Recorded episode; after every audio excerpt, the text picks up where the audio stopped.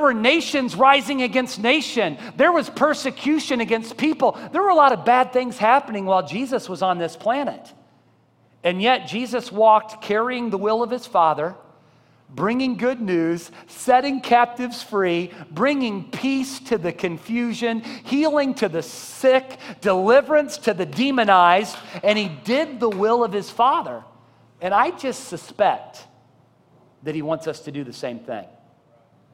So, God, I, I just ask that you'll help me to share your word and some of the thoughts that I'm gleaning as I'm spending time in your word. And I ask that what you want to take root in our lives will, and what you don't won't, but that we'll just go deeper in you and deeper in your word, and that you will be glorified in this moment. For Christ's sake we pray. Amen. Amen. Here we go. I'm going to have you turn to Matthew 24. We won't put it on the screen yet, but if you've got your Bibles, why don't you go ahead and get to Matthew 24? It's a, man, if, you, if you've studied end times, I don't know if you're pre trib, mid trib, post trib, or no trib. I don't, I don't know what your theology is. And I'm not going to talk about pre trib, mid trib, post trib, or no trib. But what we're going to do is look at Matthew 24 and hopefully maybe a little bit more contextually from the way that Jesus would. So let me give you the background. Jesus and his disciples have just spent a season ministering at the temple. The temple was stunning.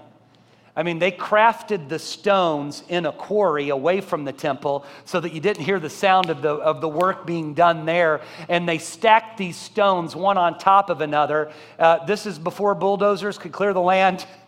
no graders were helping, and no cranes were lifting these things into place. And don't you love the videos on YouTube where the crane has more than it can handle? And it, but anyway, that's a whole other story. So no cranes were working and involved in this situation. So, I mean, just, it just took so long, decades and decades and decades of work to fashion this temple. And the apostles, they were just kind of stunned by the beauty of it. Let me ask, have you ever walked in or, in or been on vacation, walked through a castle, walked through a place, and it's just stunning? You're like, the work that went into this, this is, man, this is amazing. This is overwhelming. Uh, we, one of the places that we went to in Ireland when we were there, we found out that they had been working on that particular cathedral for 1,500 years. Can you imagine the people that laid the foundation? 1,500 years later, their great, great, great, great, great grandchildren are working on the top. I mean, it's kind of hard for me to think that way because that's a lot longer than our country's even been around. You know what I mean? But this temple, they'd worked on it, they'd constructed it, and the disciples are like, Isn't it beautiful? And can I remind you that the temple was center for it was the center for all Jewish life. That's where the sacrifices were taking place. That's where the priest would mediate on their behalf to the Father, and the, the Lord would use the, the priest to speak blessing over the people. The temple was the center of everything. So Jesus says to them as they're going, Isn't it amazing? Isn't it wonderful? He says, Hey, the day's coming when not one stone's going to be left on top of the other one. Now, if the temple is the center of your life, and you know how long it took to construct that temple, you, for that thing to be torn apart, you can't even put your mind around. We're talking about the days before bombs, before Patriot missiles before tanks were involved, they couldn't even wrap their mind around how is this temple going to come down? How could this? I mean, they couldn't wrap their mind around. And because the temple is the center of life, if the temple's coming down, you know what that must mean? It must mean that that's the end of the age, right?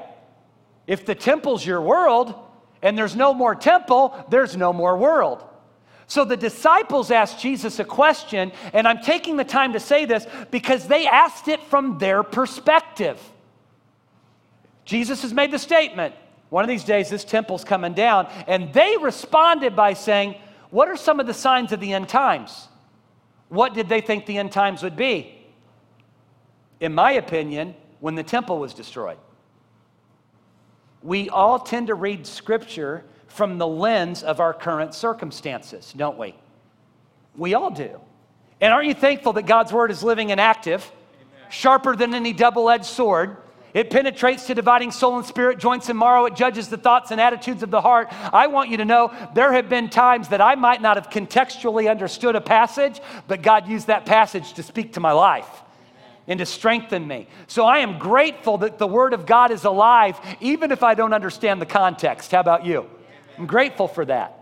But I also know that if we're going to talk about this subject of kingdom culture, maybe we ought to give the context and effort. And in my opinion, the disciples thought that when the temple came down, that was the end of days. So when Jesus answered the question, here's the big question, and I don't have the answer to it. You know me, I don't want to give you all the answers, I don't have them. When Jesus asked the question, or when he looked at them and he answered the question, was he answering the question knowing the frame of their mindset that they believed that when the temple came down, that was the end of the time? So did Jesus answer in context with their thinking? Or did he answer in context with the thinking of whatever the last generation on earth is going to be? Or did he answer in the context of just make a statement from my father and let them figure it out? And I'm not quite sure. But I think it's interesting because if we break it down from each angle, we could see it a little bit differently, and none of them are necessarily wrong. Look in Matthew chapter 24. We're going to read verses 4 through 13. Are you guys with me? I know this has been a lot of verbiage to get started, but are you with me? Thank you, four of you. God bless you. You're good. I appreciate it. Jesus answered, Watch out that no one deceives you, for many will come in my name claiming I'm the Christ. And what will they do? They'll deceive many. You'll hear of wars and rumors of wars and see to it that you're not alarmed. Such things must happen, but the end is still to come. So there will be people deceived. There will be wars and rumors of wars. It doesn't say that that's when the end happened. It says the end is still to come. It's not the end yet. Nation will rise against nation. In the Greek, that's ethnos. That's ethnicity. Ethnic group will rise against ethnic group, is what that's talking about. And kingdom against kingdom. That is probably referring more to countries geographically, uh, those types of kingdoms. Like, you know, when we have in 2075, when we finally have our big battle with Canada, you understand prophetically, one of these days we're going to take down diupers, and we're, you know, right? You understand? Okay, so not that diupers, that's Upper Michigan. They're on our side. Never mind. There will be famines and earthquakes in various places. All these are the beginning of birth pains. Ladies, I've never been there. I'll just ask you how many of you went through birth pains a long time before you had the baby? You're like, I didn't, this wasn't in the manual, right? I thought birth pains happened when you have the child. And then how many of you had this happen where you went to the doctor, you're feeling the cramping, you're hurting, something's going on, and they would say something like, oh, it's just Braxton Hicks. Have you heard that? You're like, I got Braxton Hicks right here, buddy. You come, you tell me it's Brad. I know what I'm feeling, okay? Braxton Hicks or not, I'm feeling birth pains. So you can give it a name. My stomach hurts. So famines, earthquakes in various places doesn't say it's the end. It says it's the beginning of birth pains. When you hear about earthquakes everywhere, does that mean Jesus is coming tomorrow? No, it just means we've, we've got Braxton Hicks. They still hurt, but it doesn't necessarily mean we're having a baby tomorrow. Verse 9 You'll be handed over to be persecuted and put to death. You'll be hated by every ethnos because of me. Don't you love the promises of God? We used to sing a song in church. Every promise in the book is mine. Every chapter, every verse, every line. How many of you sang that one? Okay. And I read this and I'm thinking to myself, wow, that's a great promise. I'll be handed over and be persecuted and put to death. God bless my uh, friends with that one. I don't necessarily need that one. Be hated by all nations because of me. Many false prophets will appear and deceive many. Because of the increase of wickedness, the love of most will grow cold. That's kind of scary if you think about it. The love of most people that are walking with Christ is going to go grow cold. That's alarming but he who stands firm till the end will be saved. Now we're going to stop there for a moment at verse 13. I'm presenting to you that I think possibly that when Jesus answered the disciples' question, What are the signs of the end of the age? because of the temple, that when he spoke this to them, they went through it. That it's possible. 10 of the original 12 apostles were executed for their walk with Christ. While the gospel was spreading out throughout Galatia, Cappadocia, Asia, Bithynia, working its way westward to, to Rome and eventually to Spain. And finally, I mean, we all know Paul's fourth missionary trip all the way out to the far west coast of Europe, okay? I mean, as, as the gospel spread, there were famines, there were wars, there were rumors of wars. All of these things happened. The gospel was going from community to community, and you know what would happen after an apostle would leave that community? A false teacher would come in behind him and try to bring confusion. James, the, the younger brother of Jesus, had his head cut off when he, was, when he was preaching in Jerusalem. James the apostle was boiled in oil. I mean, these people, they suffered this. But, Pastor Brad, it's a sign of the end times. To them, that was the end. The temple was down, and the, this was what they went through. Now, I think also people in the 1200s and the 1500s and the 1600s probably believed it was them too. How many know that, that there's been famines as long as the earth has been here? And there's been hurricanes. And there, any anytime you have people's groups, you're going to have wars and rumors of wars.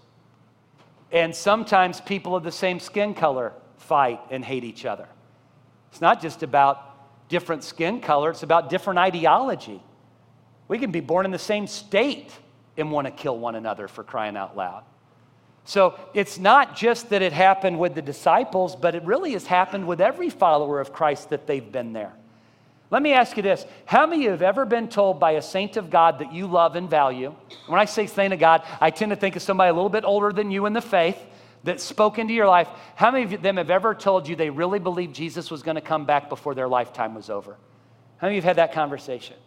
Okay? And they're getting older and you're thinking, oh, he better come back soon. Or you need to eat food with more preservatives, right? Because it, we don't have a lot of time left here as I'm looking at you for myself. You know, the church that I was brought up in until I was 12, Brother Parker, we didn't call him pastor, we called him brother. Brother Parker said, I believe with all my heart I'm going to see the rapture of the church. He would say that regularly. Brother Parker's been in God's presence for about 10 or 12 years now.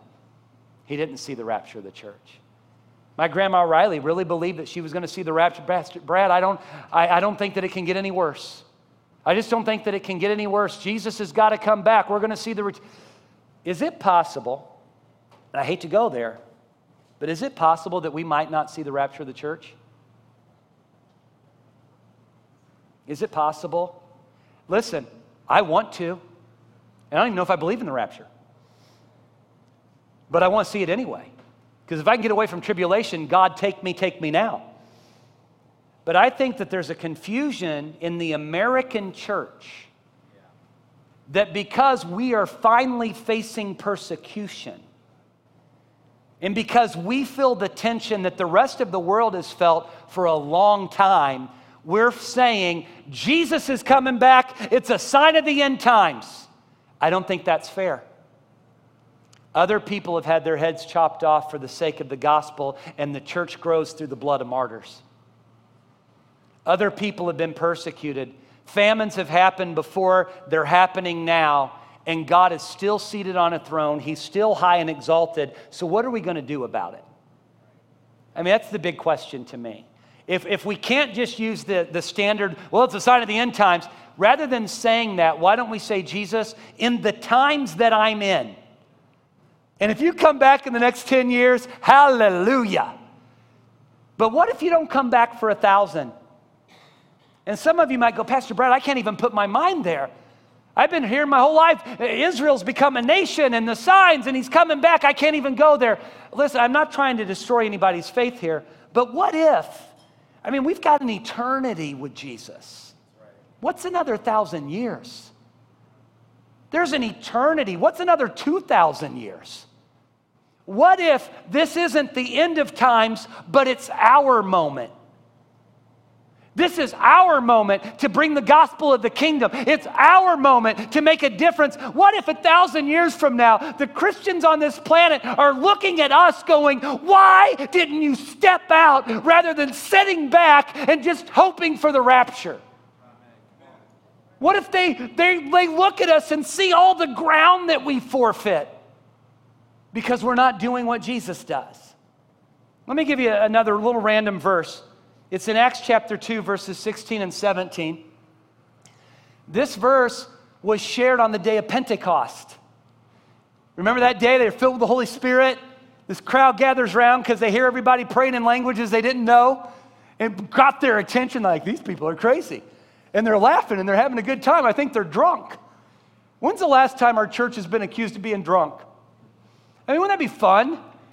We are in so enjoying worship and so enjoying presence of God that people walk in and go, these people are a little bit crazy.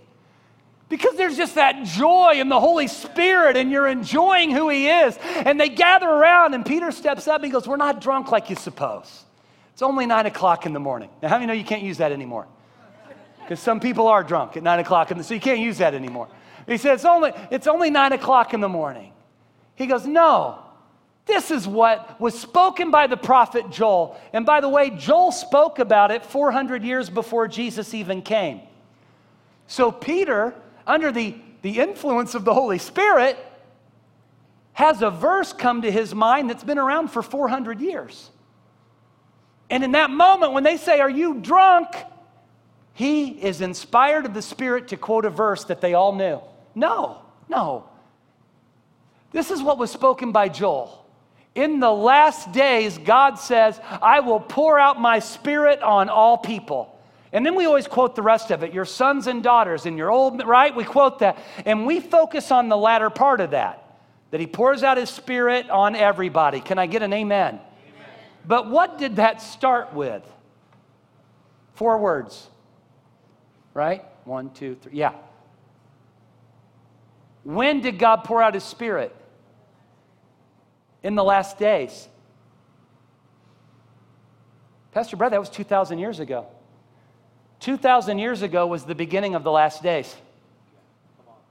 Because the last days are the season of time after Jesus has sent his Holy Spirit to his people until the day that he comes back again. The last days started 2,000 years ago.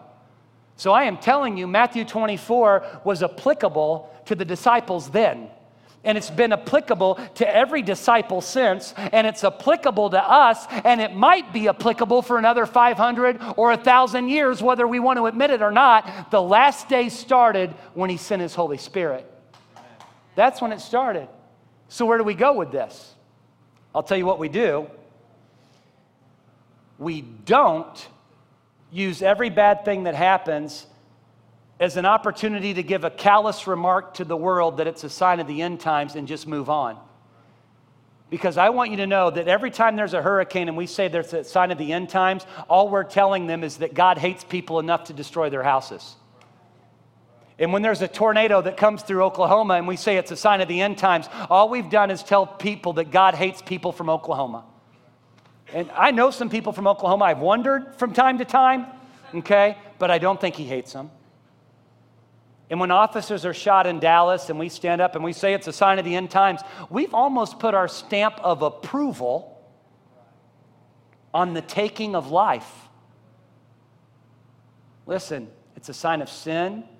It's a sign that we've been in the last days from the moment that Jesus poured out his spirit. And it's a stinking reminder that we better step up and give people what Jesus wants us to give them. And now we're going to start talking about kingdom culture. Here's some observations. Number one, when giving the signs of the end of the age, none of the, events Jesus mentioned in Matthew 24, 4 to 13 guaranteed the end would come. What we read together, none of it said that when this happens, the end will come. Remember, these are the beginning of birth pains. The end is still yet to come. All these things will happen, but they're not the culmination of everything. Here's the second observation Jesus mentioned one thing in Matthew 24 14 that will bring the end of this age. If you, how many of you had your Bibles open when I was reading from Matthew 24? How many were frustrated that I didn't read the last part of the paragraph? Thank you for your honesty. God will deal with you, David. You don't, shouldn't be partnering with frustration so easily, all right? Do you, know, you want to know what the one ultimate sign is that the end of the age will come? Look at the next verse, Matthew 24, 14. You ready for this? And this gospel of the kingdom will be preached in the whole world as a testimony to all nations, and then the end will come. When's the end going to happen? When the gospel of the king, kingdom is preached to every ethnicity in the world. Here's the problem I don't even think at Faith Chapel we put our minds around what the gospel of the kingdom is. And I know overall the church doesn't understand what the gospel of the kingdom is. We think we're just to take the gospel to every part of this planet, but Jesus was pretty specific when he said the gospel of the kingdom. If Jesus didn't want the words of the kingdom in there, he would have left them out. If he wanted to say the gospel will be preached to the whole world, he could have said that. That's not what he said.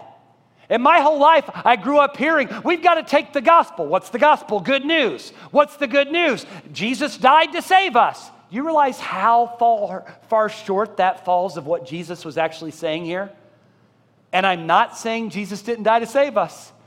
And I'm not saying that his death isn't good news for me because it gives me life. You all know I believe that. But that's not what he said.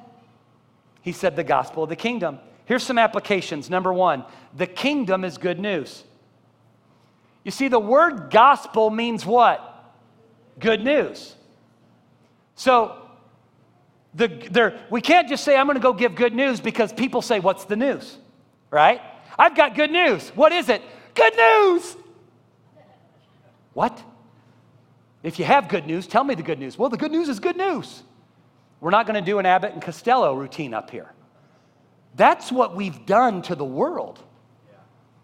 We've left off what the good news is. Jesus said, the gospel, meaning good news, the good news of the kingdom. The kingdom is good news. Number two, the whole world must hear the good news of the kingdom. Number three, every ethnic group must hear the good news of the kingdom. And number four, the end will not come until the good news of the kingdom is proclaimed to all ethnicities. Let me ask you, how are we doing when it comes to that? Are we proclaiming the good news of the kingdom everywhere? Do you realize it's, impo- it's possible to do missions and completely miss the mark? That there, there, are, there are countries all over this earth where cathedrals have been set up because somebody went there to start a mission, and the mission was to build a cathedral to get people to come into that cathedral. And the cathedral's there, and there's religion there, and there's pomp, and there's circumstance, but there's no anointing, and there's no presence of God, and we're not giving the gospel of the kingdom. And then you've got a Protestant church that wants to do something a little bit different because that one's too ornate and we're uncomfortable with that. So we do it a lot cheaper, but we still build the structure and we say, Come here, it's about this, but we still don't give the gospel of the kingdom. You know that Jesus spoke to some of the religious leaders of his day? They were missionaries. Do you know the Pharisees sent missionaries all over the world? Did you know that? They sent missionaries all over the world. Jesus even referred to it. He said, You send people all over the earth to make them a convert, and when you do, you make them twice the son of hell as what you are. Wow. How do you know that we don't need to send American Christianity to Malaysia? We don't need to send American religion to Siberia. We need to send the gospel of the kingdom around the earth. Now, I talk about kingdom around here quite a bit. But let's define it. It's from the Greek word basileia. The word that's translated as kingdom in the Greek is basileia. Now, we're in the West, and it's hard to envision kingdoms. We, we, vision, we envision democracy, and we all own our own land, and we all own our own space, and we kind of see it that way. So it's hard to think about kingdoms. But remember, when we're talking about kingdom in Basileia, we're talking about authority. Let's just give you a quick definition. Basileia means royal power, kingship, and dominion. Number two, Basileia is not to be confused with an actual kingdom or a physical kingdom, but rather uh, the right or the authority over a kingdom. Number three, Basileia is the scepter of kingly authority. Some of us, our only understanding of a kingdom is going to Disney World. How many have been to Disney World? Remember the first time you saw the castle? I mean, wasn't it pretty cool? Now, I remember we went, I guess we were in our, in our mid 30s the first time that we went to Disney World. And I remember watching my wife melt, not just in the heat because we were there in July, but melt when she saw that castle. It's Cinderella's castle. For just a second, my wife, with a college degree, highly educated, educated, passionate intercessor, and for just a second, she believed that it was actually Cinderella's castle. She, it's Cinderella's castle. I hope I get to meet her. You, you hope you get to meet a girl making minimum wage that's dressed up in a costume? yes. Guess what we, what we paid for? Breakfast with the princesses. How many have paid for breakfast with the princesses?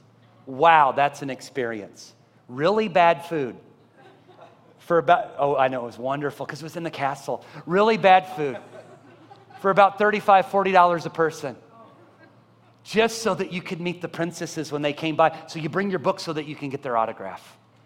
And then when you leave and you walk down, you know who's, at the, you know who's there to say goodbye? Cinderella. And I could not keep Beth in line.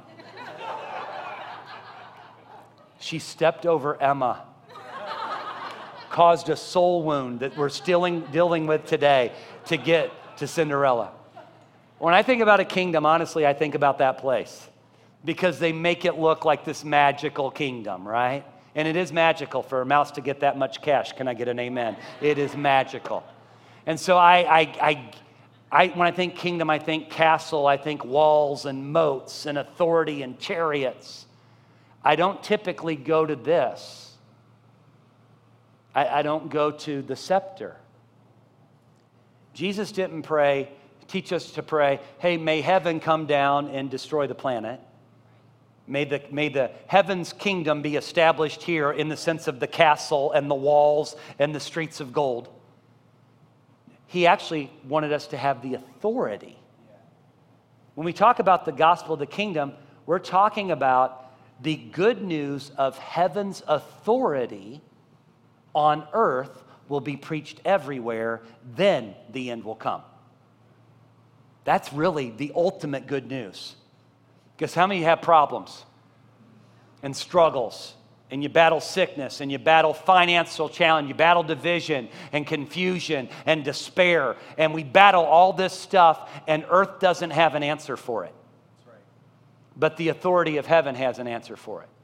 Now I'm going to ask you, I'm going to ask you to kind of go like if we were in the pre-K room today or if we were in the FC kids room today. I'm going to ask you to do this with me. And I listen, as I'm asking you to do this, I want you to know when people ask me to do this, I'm the same guy that when I say I'm like I don't want to do this. When I'm out there and we hear a guest speaker and I want everybody, I'm the first guy in my heart to go, I don't want to do that because you're telling me to do it.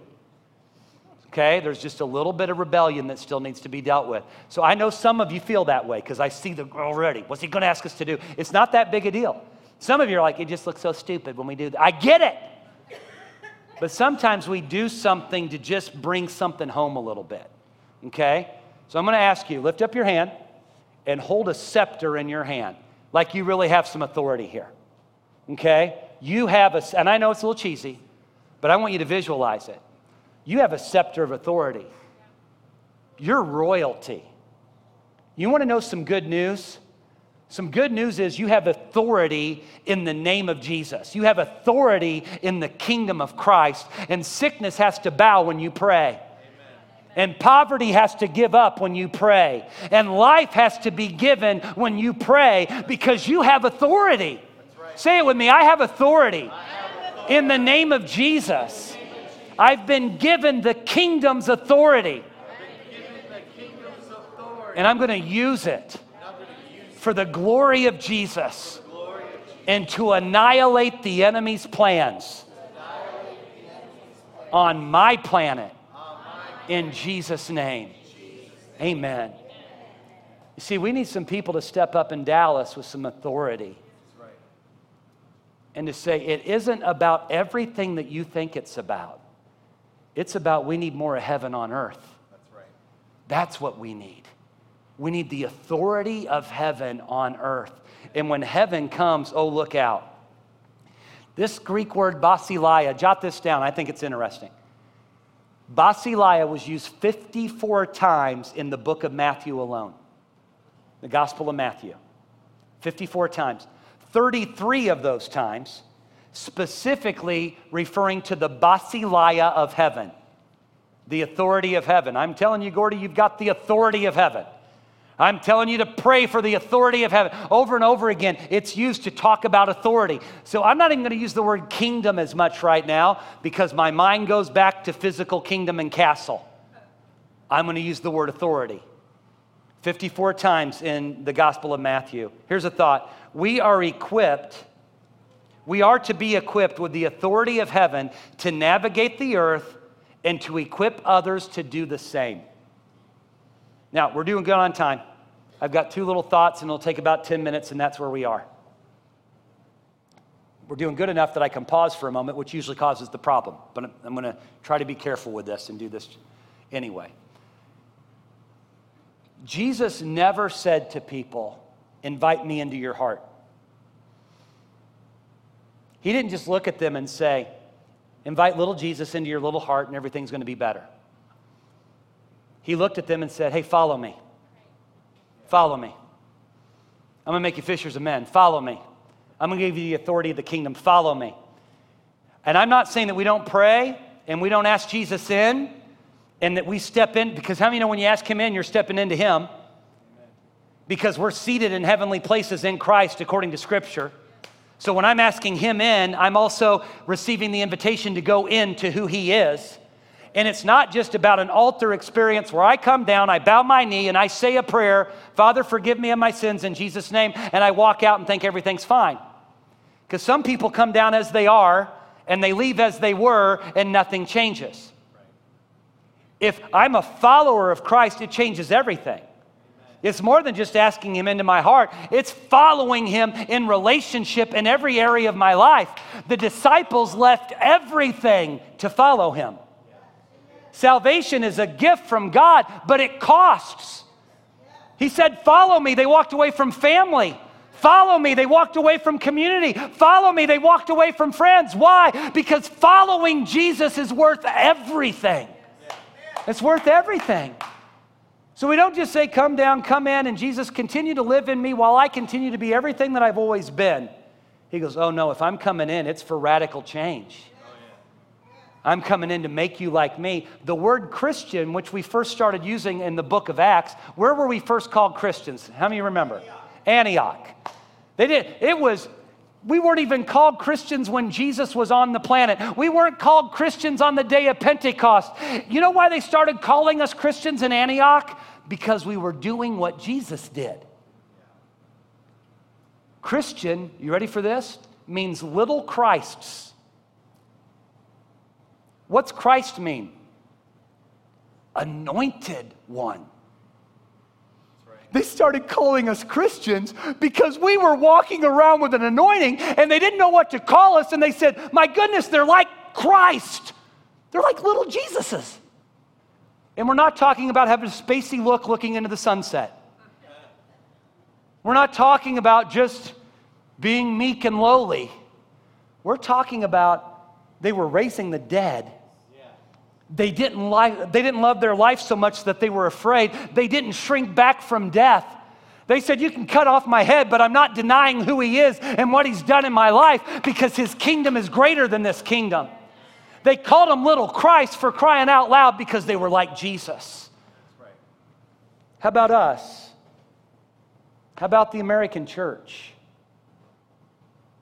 And it takes 100 people with faith to get rid of a migraine when the Lord says, You've been given the scepter of authority. You know, one reason, I'll just be honest, one reason I get a little frustrated when sickness isn't immediately healed when I'm praying for somebody. And I know sometimes it's gradual and I get that, but you know why I get frustrated when it's not immediately gone? Because I actually believe that Jesus gave me the authority to annihilate it.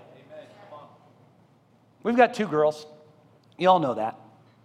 And one of the things that they like to do, and it doesn't happen as much anymore because they're older, but one of the things that we've experienced, and if you have children, you've probably experienced this before too. One comes down and they tell you what's going on, and you say something like, Well, tell her or tell him that mom said, or tell him that dad said. How many of you have ever used that line? You tell him that dad said. So we've heard it.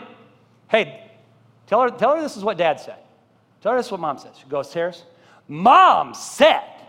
That you, and there's a little attitude with it, right? You know why there's a little attitude with it? Well, first of all, because we're sinful little boogers and we need deliverance. but there's a confidence in the authority that's been given. Because it's not just me saying it anymore, mom said to say it, dad said to say it. And so it's interesting how quickly that will elevate tension. When somebody goes up and says, Mom said, and they still don't do it. And they come down and they said, I went up and I said, Mom said, and it still didn't happen. You know what I tend to say? Go up and get her and say, Daddy said, come down here. What? Tell her Daddy said to come down.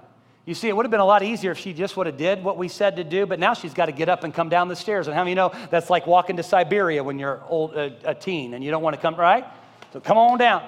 Hey, that's not going to happen anymore. This, okay, all right. You know, there's frustration when you give a word with authority and that word isn't received because we believe we have the authority. Amen. Jesus wants us to actually believe that we have what he says that we have so that we can do what he says that we can do. Now, let's, let's wrap this up with a couple of thoughts, and we're going to talk about the kingdom culture for the next few weeks. But here's two quick things I'm going to give you. Number one, Jesus told us to pray for authority of heaven to come to us. You all know it. Matthew chapter 6, verse 10. What does it say? Your kingdom come, your will be done on earth as it is in heaven. So, what are we praying for? That's basileia. Lord, Jesus told us to do this, guys. Jesus said, Ask for the authority of heaven to come. And when it does, heaven's will is accomplished. Amen. We read this so backwards. Well, I just want it to be God's will. Did you hear my friend got hit by a train? It just must be God's will. Because God's sovereign and He loves it when people get hit by trains. How many know we live on a fallen planet? Yeah. Broken planet. People are distracted.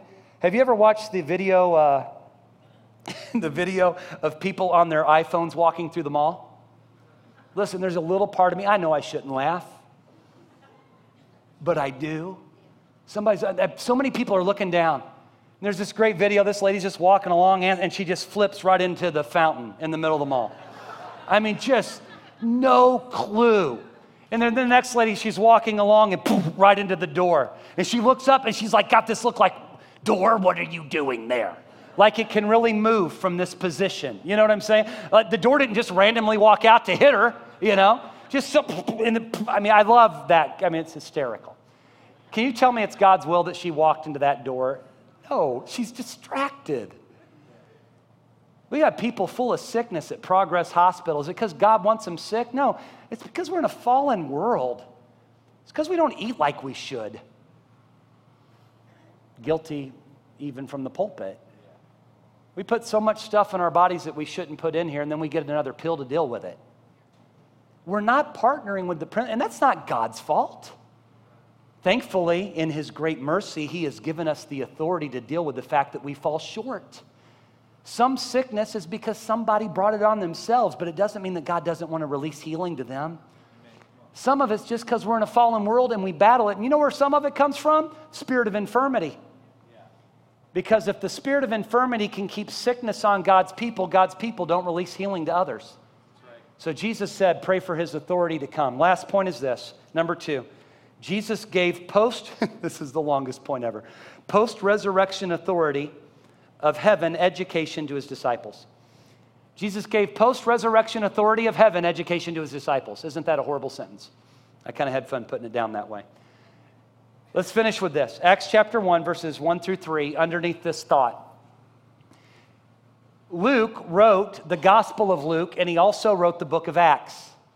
As a matter of fact, if you study the Greek at all, you'll know that Greek scholars said there wasn't even a misspelled word in the Gospel of Luke because the guy was just that brilliant, wasn't a grammatical error.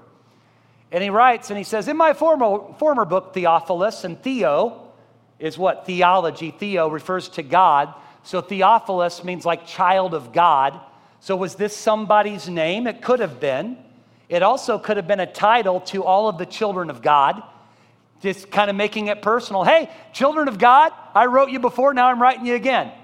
Was it personal to one guy? Was it to all of us? I don't know, but we'll receive it anyway. In my former book, Theophilus, I wrote about all that Jesus began to do. Now, remember, the book of Acts is more about what the Holy Spirit's doing through the people, not about what Jesus is doing. So, Jesus began what we're to continue. Jesus didn't end it all. Oh, he paid the ultimate price, said it is finished. That was for salvation and everything to be given, but we walk with the anointing of Jesus. Jesus began to do and to teach until the day he was taken up to heaven. After giving instructions through the Holy Spirit to the apostles he had chosen, after his suffering, he presented himself to them and gave many convincing proofs that he was alive. So, what's the suffering referring to there? His death. What does this say? After Jesus died, he appeared to his disciples and gave them many proofs that he was alive. Look at my hands. Look at my side. It's really me. Can you eat? Sure, I can eat. Where did it go? It's a glorified body. Wow. He gave many convincing proofs that he was alive. He appeared to them over a period of how many days? 40. And what did he speak to them about? The kingdom of God. So I'm going to end with today. At the beginning of Jesus' ministry, point one, he taught his disciples to pray for the authority of heaven to be given to us. After he rose from the dead, they were given 40 days of graduate education as he talked to them again about the kingdom of God because he knew they needed to get it. That even though he was gone, they were going to walk with what he had given to them. You know what's interesting to me? I'll sum it up. We'll close, we'll bless you, we'll let you go enjoy this beautiful day. You know what stands out to me in this moment? That about a verse or maybe two verses later, it's the question that the disciples ask. It's, it's just kind of funny to me. He spends, the resurrected Jesus spends 40 days talking about the authority of heaven. How many of you have ever had a conversation with someone, you think you're communicating what you wanted to communicate? And you get done and they look at you and say, Can we go out for a cheeseburger? And you're like, Were you even here? You know what I'm talking about? 40 days, kingdom of God. You know what they say to him? Uh, Lord, at this time, are you going to restore the kingdom to Israel? What? That's where you believe that Jesus just wanted to say, moron, which is the Greek word for moron, right? I, just, Kingdom of Israel, what are they asking for? Oh, is it time for Israel to have authority? Jesus is like, You are so far short in the way you're thinking. It's not even up to you to know the seasons of God. But here's what you do need to know when you are filled with the Holy Spirit, power will come on you, and you'll be my witnesses in Jerusalem, Judea, Samaria, the ends of the earth. He brought him back up to heaven's perspective. Quit thinking about just Israel and walk with the authority of God. Hey, quit thinking just about the suffering that we're facing in our country, even though we need you to pray for our country. It's not just about America. It's not just about what's taking place in Venezuela. It's bigger than that. It's about the kingdom of heaven coming to earth. May we be the ones that, that bring it and deliver it and send it to others. Let's stand together. I don't feel like we're done, and I don't feel like, and that's why I keep rubbing my. Have you noticed how many times I've rubbed myself today? I just, I, it's, I, it's a bad habit, and I get it. It's because we're so not done, but we're not done because we're spending a few weeks in this. And we are going to look at how Jesus released kingdom authority and culture. But guess what? In the letters in the New Testament, throughout the many of the letters that Paul wrote, even James referred to it, believe it or not, they talk about the culture of the kingdom. What that looks like. So, we're going to give you a picture over the next few weeks of what kingdom culture looks like. Because kingdom culture is even greater than just raising the dead, it's something that literally emanates and shines from your life. Can you receive this today? Okay, all right. God bless you guys. Thank you for being who you are. You are children of God. You're children of God. And there is hope for our community because you're here. And our community needs you. And there's hope for the unborn because you're here. And there's hope for the addict because you're here. And you have a scepter of authority that's been given to you. God, I thank you that you give us the authority of Christ. You give us the authority of the kingdom of heaven. And God, I, I ask for forgiveness if I ever curse this planet. I ask forgiveness for the times that I've spoken a harsh word over this planet. And I ask in Jesus' name that rather than doing that, that you would use me to take the authority that I have and to release healing to the nations. Amen. We don't just want to raise up missionaries that can quote the four foundations of spiritual growth. We want missionaries that can step in with the authority of the kingdom and drive out the devils and annihilate the spirit of death that is over our culture and annihilate the spirit of fear and set the captives free. Use us, God. Use us, God.